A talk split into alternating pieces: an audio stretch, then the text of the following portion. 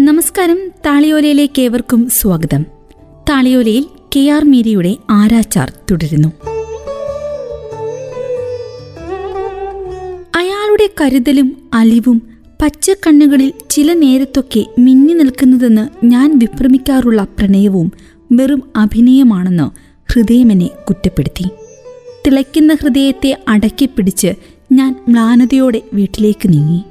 സൗജന്യ ഭക്ഷണത്തിന് കാത്തു നിൽക്കുന്ന പട്ടിണി പാവങ്ങളുടെ ക്യൂ മുറിച്ചു കടന്ന് സലൂണിന്റെ ഓരം ചേർന്ന് വീട്ടിലേക്ക് കയറുവാൻ തുടങ്ങുമ്പോൾ പെട്ടെന്ന് പാദങ്ങളിൽ ആയിരം സൂചിമുനകളാടുന്ന വേദന അനുഭവപ്പെട്ട് ഞാൻ ചാടിത്തുള്ളി. സലൂണിന്റെ മുന്നിലെ ബൾബിന്റെ വെട്ടം അരണ്ടതായിരുന്നു. എന്നിട്ടും അധികം പ്രയാസപ്പെടാതെ ഉറുമ്പരിക്കുന്ന വലിയൊരു മത്സ്യത്തല കണ്ണിൽ തടഞ്ഞു.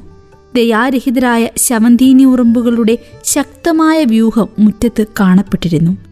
കാലു തിരുമി വല്ലപാടും അകത്തേക്ക് ചെല്ലുമ്പോൾ യൂറോ കപ്പ് കണ്ടുകൊണ്ട് കിടക്കുകയായിരുന്ന രാമുദ എന്നെ പരിഭവത്തോടെ നിരീക്ഷിച്ചു.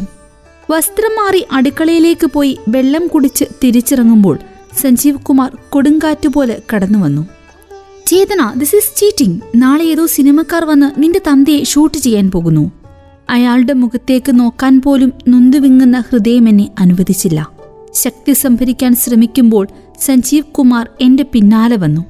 നാളെ രാവിലെ ആറു മുതൽ തൂക്കിക്കൊല വരെയുള്ള സമയം അവർക്ക് വിറ്റുകഴിഞ്ഞു ഞാനല്ലേ ആദ്യമത് ആ മനുഷ്യനോട് ആവശ്യപ്പെട്ടത്? അതും എത്രയോ ദിവസങ്ങൾക്ക് മുമ്പേ.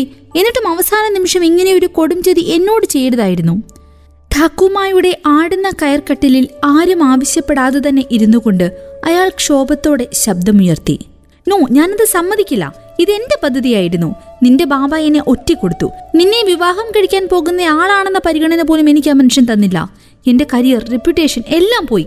നോക്ക് രാവിലെ ഞാനും വരും ക്യാമറയുമായി. ആ സമയത്ത് നിന്റെ തന്ത കൂടുതൽ കളിച്ചാലുണ്ടല്ലോ. ഞാൻ ചോദ്യഭാവത്തിൽ നോക്കിയപ്പോൾ അയാൾ ചാടി എഴുന്നേറ്റു. എങ്കിൽ ഞാൻ അയാളെ കളി പഠിപ്പിക്കും. അയാളുടെ ശബ്ദത്തിൽ ഭീഷണി കലർന്നു. ഞാൻ തല ചരിച്ച് രാമുദായെ നോക്കി.